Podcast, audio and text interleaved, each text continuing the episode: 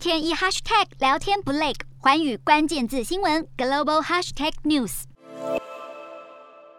冲破远景防线，愤怒的群众向前冲，要包围总理官邸。警方也不甘示弱，发射催泪瓦斯和高压水炮。另一方面，反政府和支持政府两派人马也爆发冲突。支持者首先拆除总理官邸前的示威者帐篷，焚烧反政府横幅和标语牌，甚至持棍棒攻击抗议人群，现场一片混乱，造成多人伤亡。甚至还有数十名执政党籍政治人物的住宅遭到愤怒的群众攻击。斯里兰卡陷入独立以来最严重的经济危机，遭受连续好几个月的停电，食品、燃料和药品也严重短缺，引发连续好几周的反政府示威抗议。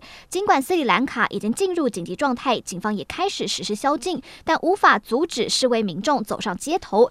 而在经济危机引发抗议风潮下，总理马辛达拉贾帕克萨已经宣布辞职。不过对民众来说，总统也该下台。不过对于民众的怒吼，四国总统完全不理会，只有在推特上谴责民众的暴行。而有由于马辛达拉贾帕克萨与总统戈塔巴耶拉贾帕克萨是亲兄弟，示威民众要求两人都要下台，并归还贪污得来的国家财富。